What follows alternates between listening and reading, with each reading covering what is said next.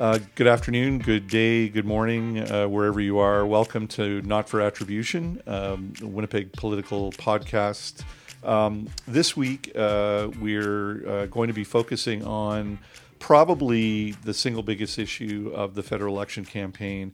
We're now in the home stretch. Uh, by the time you you listen to this podcast, there will be somewhere between 72 and 96 hours left before we go to the polls, and um, uh, it's we wanted to look back at uh, the debate on climate change um, and whether or not um, there's any measurable improvement, movement, cognizance acknowledgement uh, of the size of the problem and and really trying to assess whether public policy is sort of uh, closing the gap uh, with uh, political debate. Uh, joining me uh, for this part of this episode is John Iacozza, who is the executive director of the Center for Earth Observation Science at the University of Manitoba. Thanks, John. Yeah, great to be here. And uh, we also have uh, Molly McCracken, the director of the Manitoba chapter of the Canadian Center for Policy Alternatives. Thank you, Molly. Thanks for having me. Thank you. And uh, as per usual, uh, in the, the rustic production qualities of our podcast, John and Molly are sharing a microphone, so we will we'll give them a small delay uh, to pass the mic back and forth.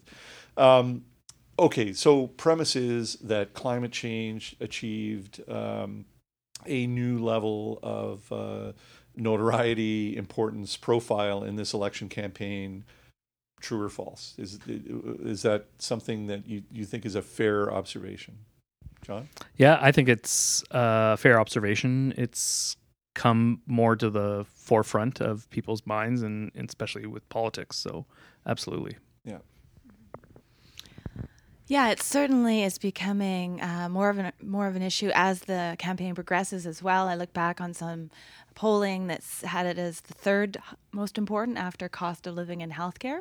Um, but now I think uh, due to the global climate strike and the youth climate movement, it's uh, moving up even more so, particularly depending on who you talk to in the electorate. So the, the, the tough follow up question, Molly, though, is okay. So we we've reached new levels of, of profile and no, you know of, of public debate. So what? Like, do you, do you get the sense though that we've accomplished anything that may translate into public policy? Well, I think it all depends uh, what kind of government we have after October 21st. Um, you know, there's a projection for a minority government that could be a conservative government or a liberal government with the Greens and the NDP and the Bloc holding the balance of power. Um, so it will depend on what they've all except for the People's Party, um, which is another kettle of fish, have all um, stated uh, climate change policies. Now we could argue about the merits of those policies and whether they'll achieve the Paris Accord um, goals or the IPCC uh, targets that were, um, you know, that big report that came out a year ago that said climate change is happening far faster than we expected, and the impacts are being going to be felt sooner. Um, so I think it depends what government we have, but it is. I mean, if you want to look at a glass half full, it is promising that all the parties have a position. I think the pessimist in me uh, worries that it's just not enough because we're running out of time. Mm-hmm. John, it, yeah, do you you you see any evidence that, I mean, certainly a minority government uh, that requires NDP or uh, Green support would certainly um, probably spell a little bit more uh, of an aggressive stance on climate change policy, um, but. Uh, do you, do you, have any re- like do, are you more hopeful in a qualified sense than you've been after federal elections in the past um, I am a bit, and I'll kind of add a caveat to that a little bit. Uh, after the last federal election, I was very hopeful um, with the Liberal government and coming, you know, with their policies and their ideas for climate change.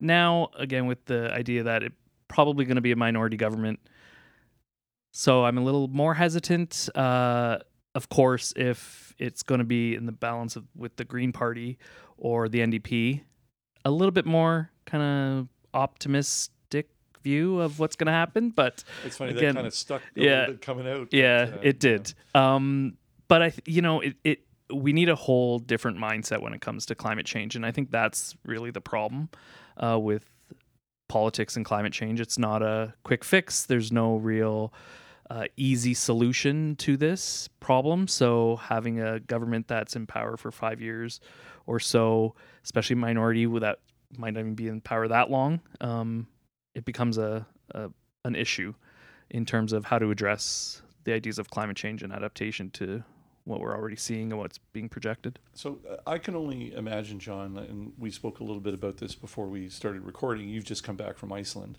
mm-hmm. and where you um, you're there quite frequently, uh, as I understand it, and in your your work uh, for the University of Manitoba, um, the Arctic uh, is, I believe, correctly represented as sort of the bleeding edge of the climate change phenomena.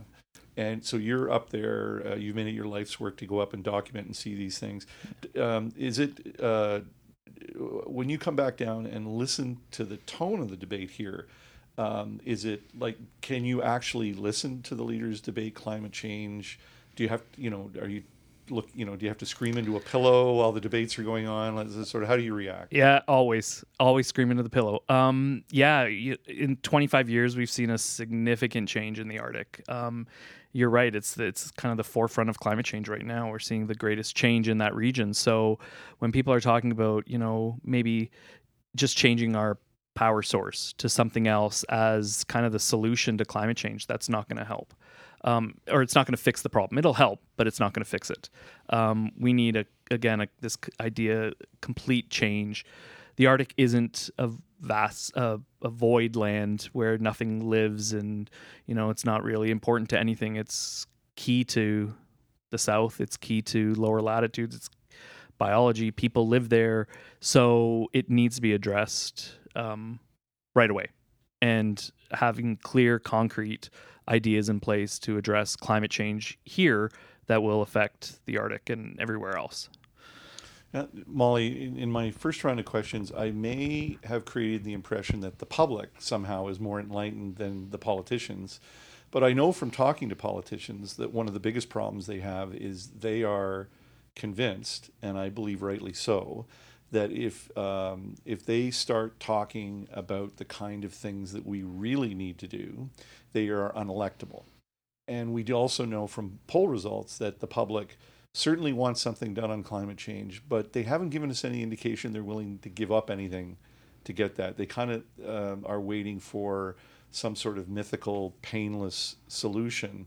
Um, what do you think this, the sort of the state of the of the electorate is? Are they more enlightened than the pol- the law and policy makers, or do they still need to go some way to to really grasp what John is seeing on a, on a daily basis?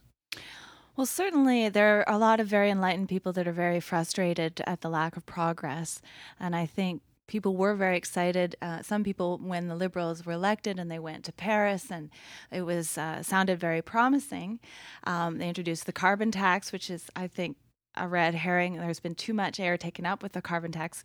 You know, we need to put a price on pollution, and we need to do so much more than just that. But that takes up a lot of uh, space, that conversation. But then Trudeau turned around and bought a pipeline. And so this is this liberal trying to straddle the middle of doing one thing progressive on one hand, taking action, and then the other, you know, trying to placate, um, you know, the oil industry and and and Alberta. Um, and so that I think was really disappointing to a lot of progressives who wanted to see action and thought the Liberals would do better. Um, so, you know, I was at the climate rally here September 27th. Uh, there were, you know, people say between 12 and 15,000 people. There were tons of young people. I was um, collecting signatures as part of a group that we're part of called the Climate Action Team, calling on all levels of government to do more. A lot of the young people I spoke to had never been to a rally at all in their lives. They were incredibly concerned. There was one young boy who was, his slogan was, Coral are dying, fish are crying. Mm-hmm. And it was just so heartbreaking. These young people are so concerned about their future. Young people are saying they're now pledging not to have children because they're concerned that there won't be a future for their children. So, you know, there are some very progressive people um, who want to see governments and are pushing them to do more. There's a group called Our Time, which is a group of young people, and they're mobilizing the biggest electoral bloc of millennials to vote in this election and really making it the pivotal issue that you've um, raised that it is.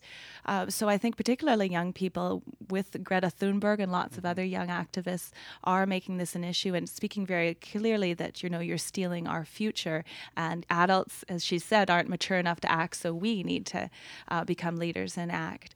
Uh, so I hope that's giving courage to the leadership. You know, um, I work at the Canadian Centre for Policy Alternatives. Our the previous director of our BC office, Seth Klein, worked with Abacus to do a poll about what people would want to see for action. And the majority did want to see bold action, electrification of our public transportation, move to renewables 100% by 2050, um, you know, more secure um, food sources for Canada. Uh, you know, we have here in Winnipeg one of the oldest housing stocks. I live in a leaky home that's over 100 years old. Like, but I can't afford to insulate it all by ourselves. We need some support, and government has a role to play uh, in that. And that's where we want government to step in. And, you know, the parties have all said things in relation to those, um, but we really need bold action. And I think, you know, this movement is just gaining steam, and whoever is elected, they will push. And if I may, just on the last yeah. time there was a minority government federally, we did get some really progressive policies in the 60s um, when the NDP held the balance of power and there was a liberal minority government. There was the Canadian Pension Plan. There was the block funding for um, post secondary education, uh, Auto Pact um, reform as well. So, minority governments in Canada have previously led to progressive uh, changes and substantial changes. So, mm-hmm. possibly that could happen here with this big social movement as a push. I'm wondering um, so, John, when I um, go out in public and talk about uh, what I do and how it you know we're we're attempting to portray or you know contribute to the debate over climate change, it's not unusual for me to be confronted by people uh, who uh, you know they really are they're skeptics. But there are two points that get brought up over and over and over again. Um, number one is like what in the world can people in Winnipeg, Manitoba, Canada do that makes a meaningful uh, contribution when you know, obviously there are other jurisdictions around the world that, you know, that do contribute a lot. Um, and uh, the second thing they say is that you know that that we at the Free Press do not represent the other side of the debate, and uh, you know that's the one um, I have the most trouble with. I'm going to go out on a limb and say that there are some people who maybe don't know exactly what it is you do for a living and occasionally make the same comments in front of you. So, given that you're uh, A, smarter and B, more informed on this, I'm looking for you to give me a talk track so that, you know, I don't have to scream into the pillow that I. So, how do you respond to those two points? Yeah, I think the first point, um, what we can do here, you, it's true that when you look at climate change, the individual isn't isn't the biggest polluter or cause of climate change. It's business. So, um, what you do in your everyday life is important. You buy that that product that you need or you want. Do you buy you know a new cell phone because it's because it's the latest and greatest, but your cell phone is fine, and that will you know your everyday action will will affect climate change. You know, we're talking about politics and climate change. Voting is the easiest thing to do.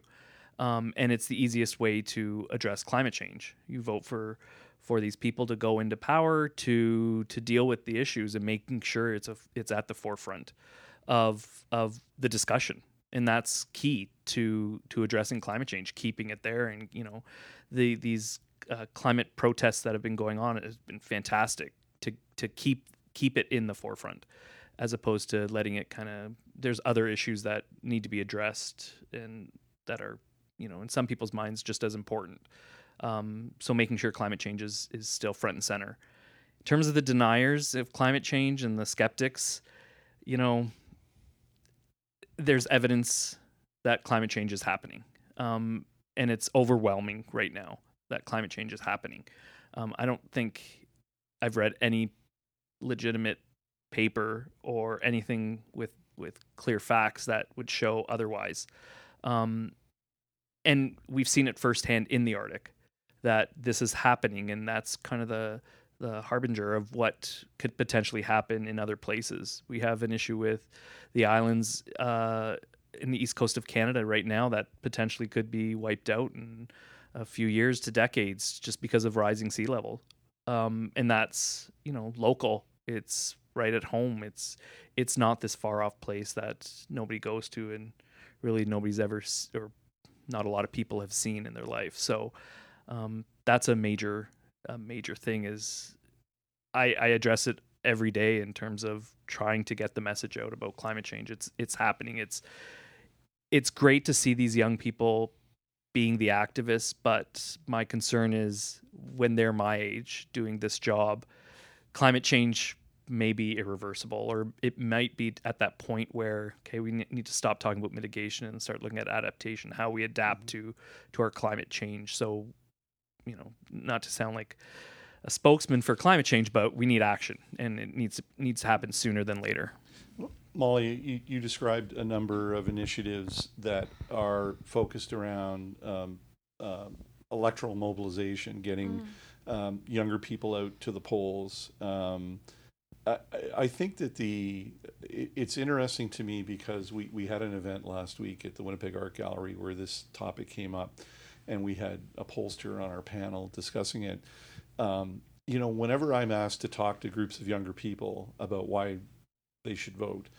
I often make the point that they don't realize how narrow the plurality is in a lot of these individual races and how easy it is to tip the scales and and really change the profile of the House of Commons. But um, you know, shouldn't we at this point kind of expect some some group of voters to step up and kind of and as you say give courage to the leaders that they can be bolder because you know, right now we're looking at an election that, by traditional standards, voter turnout should go down. Um, but based on the the other competing theory is, yeah, climate change is a really big deal. It's the biggest, you know, the highest profile it's ever had. Isn't this the election where we should see some evidence that the people who really want a, a more aggressive uh, uh, approach that are coming out to vote and making their presence known? Yeah, certainly. I think, um, well, there was a young woman in Winnipeg whose dying wish is that people vote in this election. And, uh, you know, that's, I mean, amazing that she's got the courage to do that as uh, her last um, effort of activism. And, uh, you know, I was just uh, really blown away by her. I think young people particularly are organizing and mobilizing and through social media i hope to see a really great turnout from the millennials I think another conversation that we need to have here is it will impact Manitobans. We just had this weird storm last week, and mm-hmm. as far as I and maybe you can tell me a little bit more, you know, we had to use the floodway for the first time in recorded history in the fall. We've had an extremely wet um, fall here and one of the mm-hmm. wettest ones on record. And then I know you can't attribute one weather event to climate change, but I grew up here. I don't remember seeing so much snow on October, was it 12th or whatever. So that was extremely inconvenieting for a lot of people. So I think some people you know are very concerned about the effects of you know island nations and the Arctic, but they think, well, we're here in Manitoba, we're in North America, I'm middle class, you know, it might be a little inconveniencing, but it won't affect me. I think we need to have these conversations. You know, I've talked to people in the Vietnam War movement, and they said they talked to every single person everywhere they went about their issue, and that's what we need to do about climate change, because people are busy, they don't really have necessarily time, or they have potentially eco anxiety and just shut off and don't mm-hmm. Uh, you know, it feels too overwhelming. So they just continue about their days. Um, so I think um, these movements, what they're doing is trying to put it in tangible terms for people. And if I could, for Manitobans, you know, I think it can actually improve our quality of life. If you spend a really long time in your car getting to A to B, that's really frustrating. You know, good public transit can be a pleasant experience if it's mm-hmm. built properly. Um, and, you know, livable cities and communities, if you can walk places, that's better for your quality of life.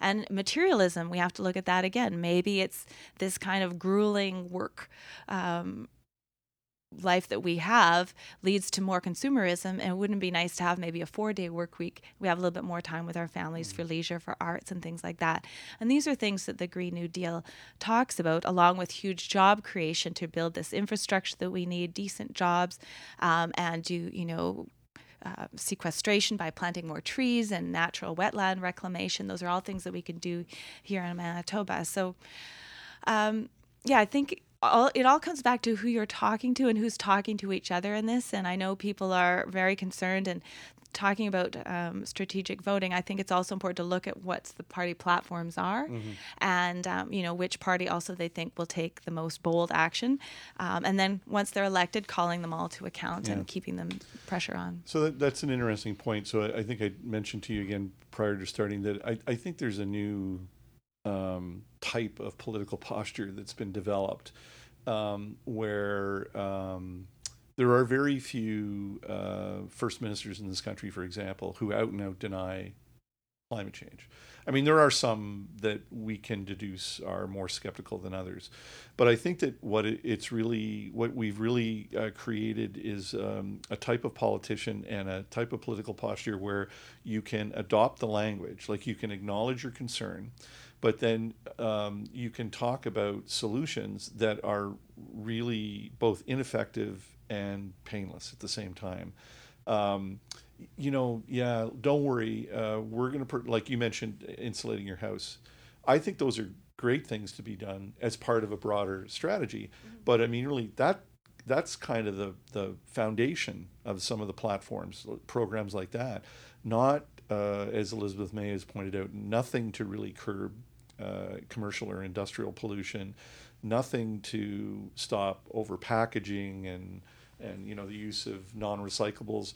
So I guess I'm just wondering if we're like there's always an evolution. Are we we're evolving through the it doesn't exist to yeah it doesn't you know it exists but we don't really have to do anything to yeah we're going to do something but the things we're doing are not really all that effective. Is this kind of an inevitable John an inevitable evolution in public policy?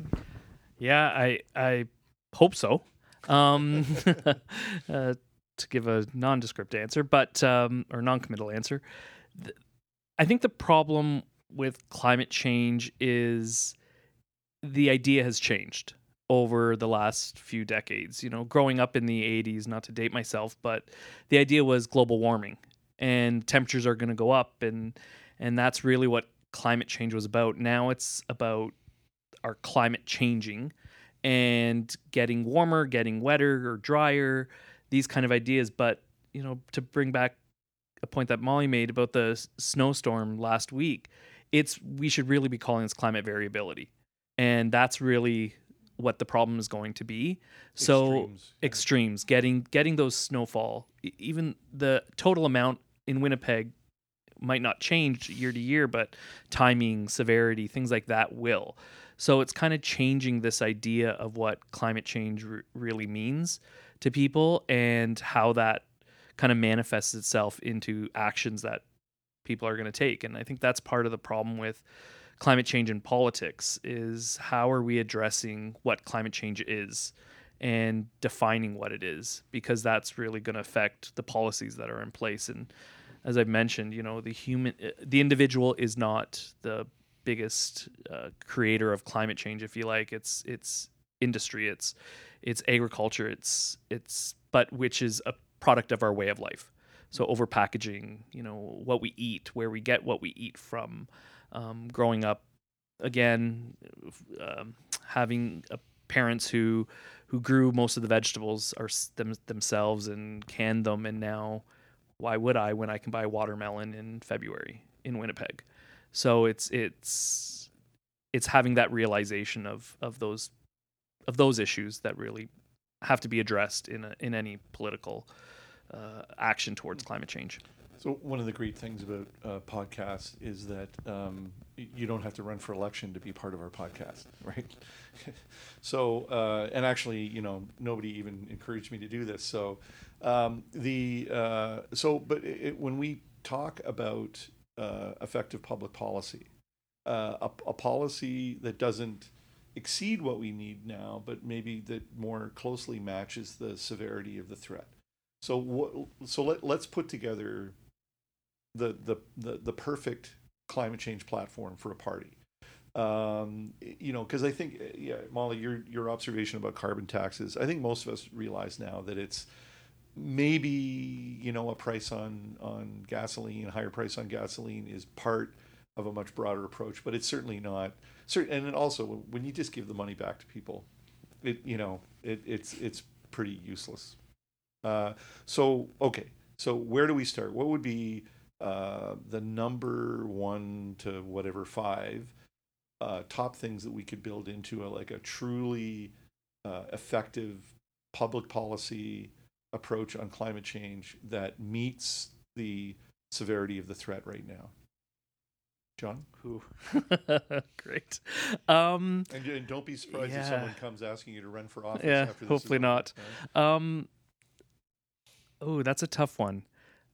You know, I think we need to put policies in place that help us to address the way we're we're understanding climate change at the individual level, even though the individual isn't the biggest creator based on a single person, but really have policies in place that address overpackaging and and consumerism.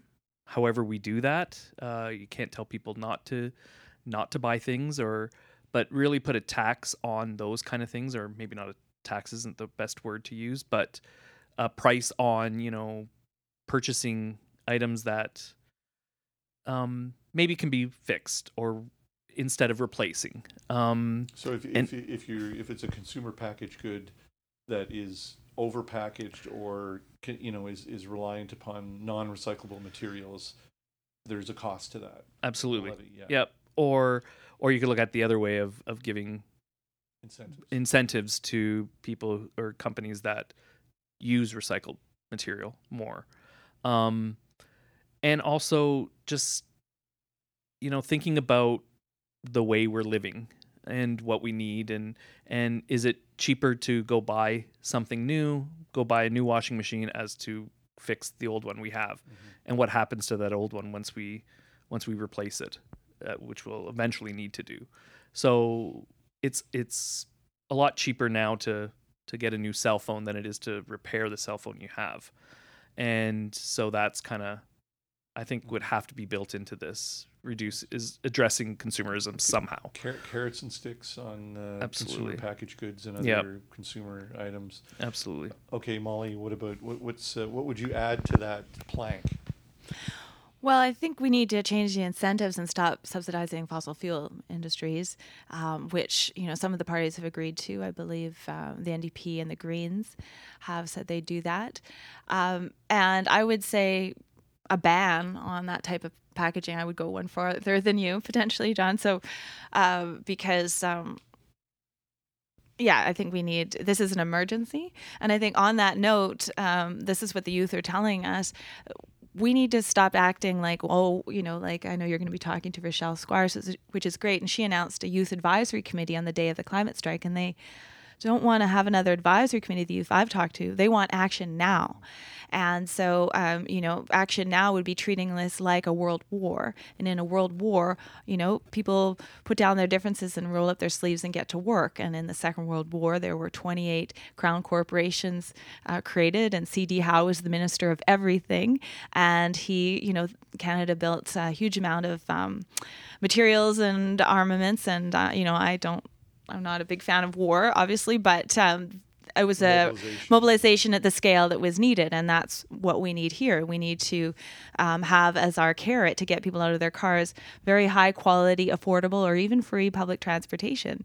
Uh, way better urban planning, mm-hmm. um, so that people have high quality of life and live close to where they work or learn or play. And um, you know, I'm part of a group of um, NGOs uh, that have called the Climate Action Team. So we talk about it in terms of food, shelter, and transportation. And so we need to be able to feed ourselves without reliance on synthetic fertilizers and have more local foods. Um, shelter, we need to be able to heat our homes and our businesses, schools, everything else without reliance on natural gas, which is most of the natural gas uh, is what's used here in, in Winnipeg, at least. And we still have some communities up north that rely on diesel, uh, which is very dirty fuel. Um, so we need to have a huge effort, which would create lots of great jobs. And there's some really great social enterprises like Build and Purpose Construction that help people. You can have a win-win on many levels, like um, reduce recidivism from jail by retraining people and giving them a purposeful um, livelihood by um, fixing up houses and that's what build does with manitoba housing. And then you know i mentioned transportation. So those are our three food shelter and transportation. And that's what we're doing is a alternative climate plan with community groups to really call on the province and the city of winnipeg uh, to do much more than they're already doing on, on climate so the uh, wow, that captures a lot of stuff. This is that that almost filled out the rest of the platform right there. John, is there anything else that you would add to the uh, to our new and improved, uh, truly effective, meets the size of the problem platform on climate change? Yeah, I think I would add. You know, as an educator, I would say education has to be part of it. We have to talk about. We have to use the terms to define the same things, and we need to tell people or have educate people in in you know that diesel is a dirty dirtier fossil fuel to use. And you know if you have to use a fossil fuel then choose a cleaner one. And these are the options. Or this is how you can convert your home into something more energy efficient more uh, less of a polluter mm-hmm. uh, that, that that packaging that you're recycling that energy is still going into recycling. So maybe that's not the best option. It's reducing rather than recycling. Just those kind of ideas just educating people and and having part, that as part of the part of the platform if you like is yeah. that and if I may, making it easier for people to make those good choices. And we talk about creating a culture um, and celebrating that culture and, you know, sharing ideas of how we can get together. And then also, people need the time. If people are really pinched for time, it is hard to grow your own garden. So, can we have community gardens or, you know, what's the potential for greenhouses here in Manitoba to have a, a higher scale or a bigger scale response to local food than than this. So yeah, mm-hmm. I think we need to on the individual, on the community scale, city, province, we need to think of this, you know, it's system change, not climate change that we're working towards. Excellent. Well, um, check that off my list. We've we've we've created the perfect uh, campaign platform. I'm going to get this out to all the parties right away. Well, uh, I mean, there's know. more. Also, yeah. people look at getting corporate money out of politics, yeah. um, about electoral reform and proportional mm. representation. These are some of the things, truth and reconciliation, and how our land is used. And yeah. you know, um, I've been uh, going to meetings, and lots of Indigenous leaders are talking about this as a relation to to our land and um, capitalism and reliance on fossil fuels has been part of the cultural genocide that Indigenous mm-hmm. people, mm-hmm. and particularly you were at ground zero for that with murdered and missing Indigenous women here.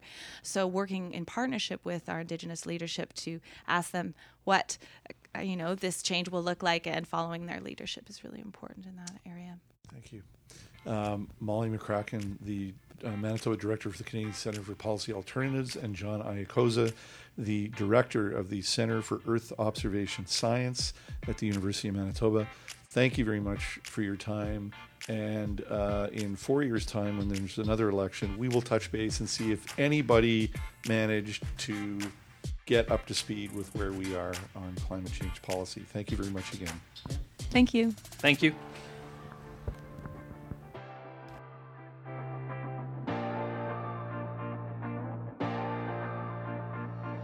Good day. I'm, I'm with uh, Sustainable Development Minister Rochelle Squires in her office at the Manitoba Legislature. Thank you, uh, Minister Squires, for joining us on uh, Not for Attribution. Thank you so much, Dan, for having me on your podcast and really looking forward to this dialogue. That's great. Uh, now, um, in general, we like we want to talk about climate change. The the theme for the entire episode is going to be climate change and public policy, and we're looking at the gap between political de- debate and public policy, mm-hmm. and perhaps uh, public expectations. So. Um, there was uh, recently a pretty big protest on the uh, steps of the legislature, and you made, there was an announcement made on the same day, which I want to get to.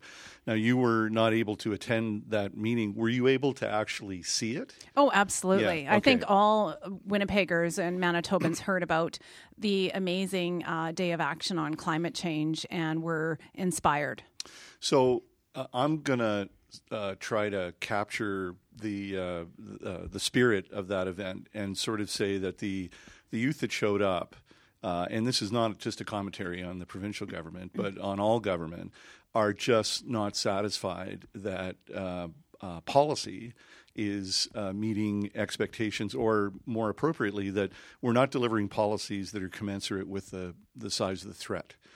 Um, would you, would you sort of acknowledge that there is a gap between policy and the and the threat? I would challenge everyone to read about what Manitoba is doing to mitigate and adapt um, for climate change and how the Manitoba government is moving forward in um, the low carbon future. What we're doing, the targets that we've set, the way that we're going to reduce our carbon footprint in the province of Manitoba, the way that we've engaged sectors and industries to all be part of the, the conversation, what we're doing on waste. We know that the waste stream is one of the largest sources of uh, carbon uh, pollution in the province of Manitoba, and and there's some really exciting initiatives underway. And so I would encourage everyone to become informed about some of the activities and become uh, part of the solution as we're moving forward to adapt to climate change. Uh, So again, I'll- I'll just sort of because I, I think that one of the difficult things for all of us to sort of get our mind around is what targets are we going to try and meet? Are those the right targets?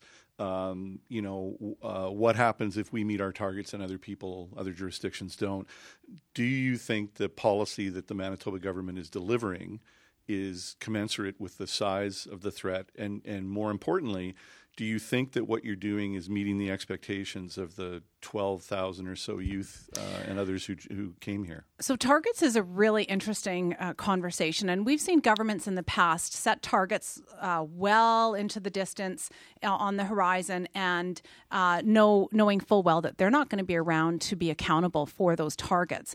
And we know that setting targets in the distant future is obviously um, uh, something that we must do, but we also need to look at a day to day, year to year basis. What are we doing today to adapt and mitigate and uh, transition to that low carbon future? What are we doing to um, uh, reasonably set targets that we can be held to account for? What what can we do so that in one year from now you can look and see are we moving in the right direction? And if we're not, how we can uh, make changes and uh, accelerate our ambition for carbon emission reductions. And that's why we established the, the carbon savings account. So we're looking at it on an annual basis with a large reporting cycle every five years. Five years is not that long eh, to to really look at. Our, our first uh, end of our first five year phase is 2022, and we've set a really ambitious target of reducing one megaton. Now, putting that in the Manitoba perspective, that's almost one twentieth of our carbon emission profile. And if you look at other jurisdictions, eh, I don't see any other jurisdictions in, in Canada saying we're going to go, um, uh, re- we're going to reduce our carbon by that much. Manitoba has a very clean electric grid. We don't have that low hanging fruit that some other jurisdictions have. We've already switched off coal in the province of Manitoba. We don't have any coal um, burning uh, sources of energy uh, ongoing in the province. And so the low hanging fruit is already um, uh, been picked. So we're going after the big things. So uh, the the frustration that might have been expressed at that uh, protest um, uh, is it because they don't the people there don't know the minutia of the Manitoba plan? Because I, I I think one other complicating factor was that you know this was a government that spent two years promoting a uh, a carbon tax as part of its green plan, then withdrew that plan, then started fighting the carbon tax and at the very least, like I don't want to get into the tall grass of, of that decision, but at the very least, that sends a, that sends a, a message that Manitoba is sort of more like Alberta and Ontario um, than uh, perhaps the, the image that you that the, the progressive conservatives tried to portray during the election. One of the things that I'm very concerned about is uh, misinformation about action on climate change. And I think we need to be really clear and, and communicate what it is that we're doing. And, and I'll admit that there are a lot of people that don't know the work that we're doing, whether it be the work on the carbon savings account, whether the fact that we put it in legislation that we have to meet our targets and uh, a path for meeting those targets in legislation. A lot of people don't know about that. And a lot of people don't know about the other things that we're doing for adapting to a low carbon future, helping all Manitobans uh, come with us on that on that journey to the low carbon future. And so moving forward and getting some of that information out is is uh, one of the goals that that we have. So during the election, um, you uh, uh, predominantly were the, the spokesperson for your party on climate and, and green policies. So there was a number of interesting things brought up there. There was uh, actually quite an ambitious plan on uh, refuse and recycling and the extension of organic recycling. Um, which is has been kind of the great white whale of the of the recycling debate here in Manitoba. Um, uh, there was home retrofit money. Um, I mean, these things, uh, I, I, don't know that they got a lot of attention during the campaign itself, but those of us who uh, waste a predominant amount of our time reading government budgets know like these are actually very complex and expensive things and require deals with municipalities and whatnot. So, how quickly um, could you move on these things? Because I think that. Uh, you know, maybe some of the people that gathered on the steps of the legislature would begin to see the government differently if these policies were introduced right away.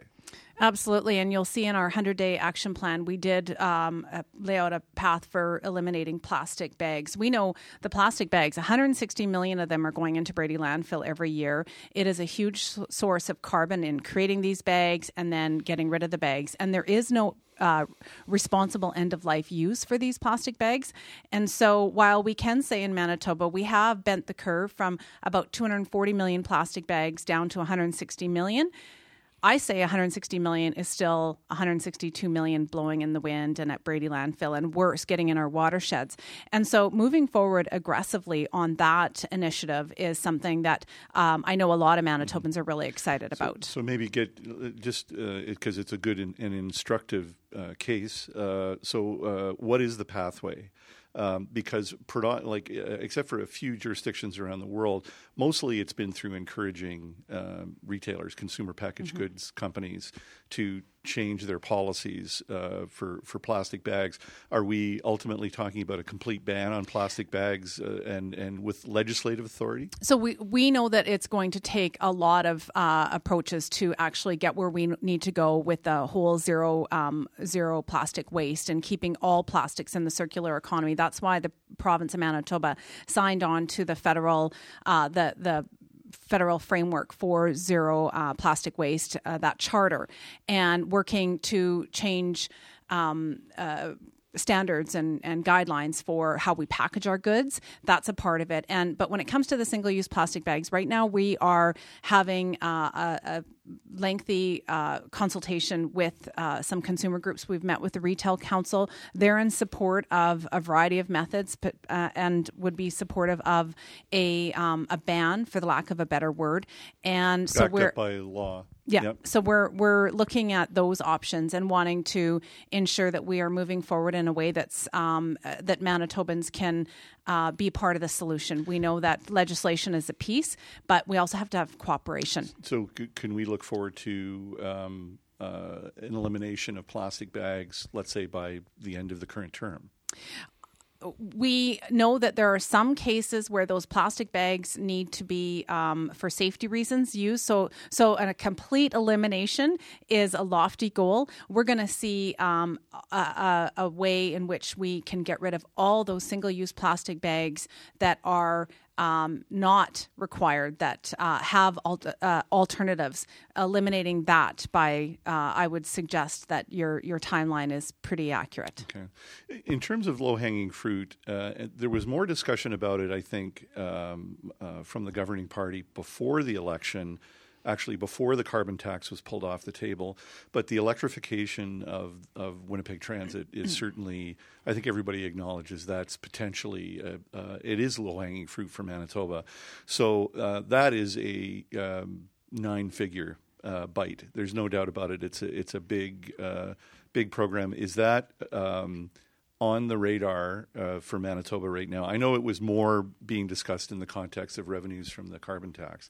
Now that that's not really going to happen, um, A, do you want to do it? B, can you do it? And if you can do it, uh, how quickly can we see some actual uh, policy and maybe some some dollars. So the electrification of transit is is a priority. Um, you've you've heard our government talk about it. We have had conversations with municipalities, Brandon, uh, Winnipeg, and other jurisdictions on how we can move forward with active transportation and uh, transportation that makes sense for people that is shrinking the carbon footprint. That is what our goal is. We know transportation is a huge uh, component of our carbon profile, and so we have to m- move on that. And so conversations are ongoing uh, with the actual municipalities, or is this? Are we at a stage now where you're you're trying to get a handle on?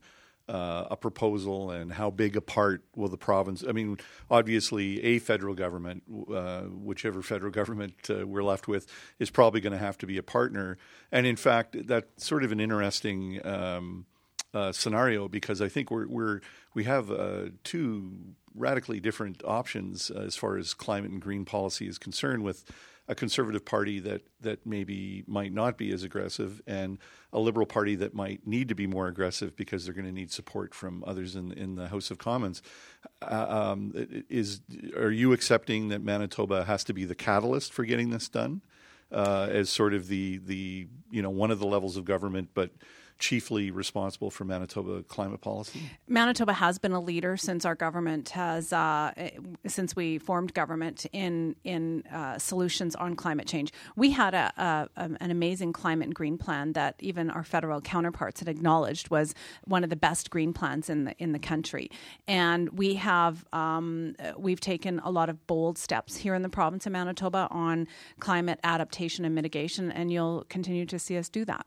Okay, and on the electrification of buses, is that like a beyond this term, way in the future kind of thing, or because that that really is like uh, not only a big ticket item, but it's also an, one of the most impactful things that any level of government could do here.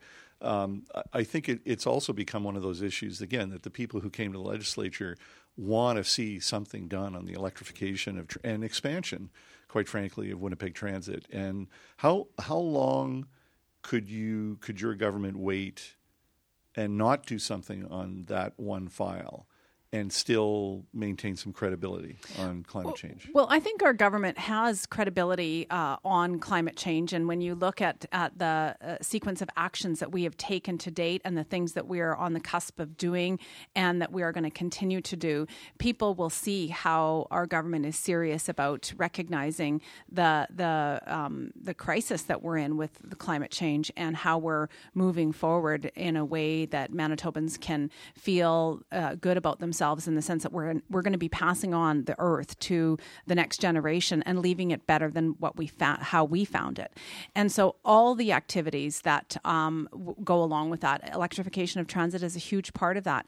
It is something that um, looking forward to working with my federal counterpart after Monday. I'm I'm certain I'll find out in short order who my federal counterpart is, and whoever that person is, I'm excited to develop a good working relationship with that person and finding ways that we can work work along with the City of Winnipeg and the federal government and getting strong action on uh, these initiatives.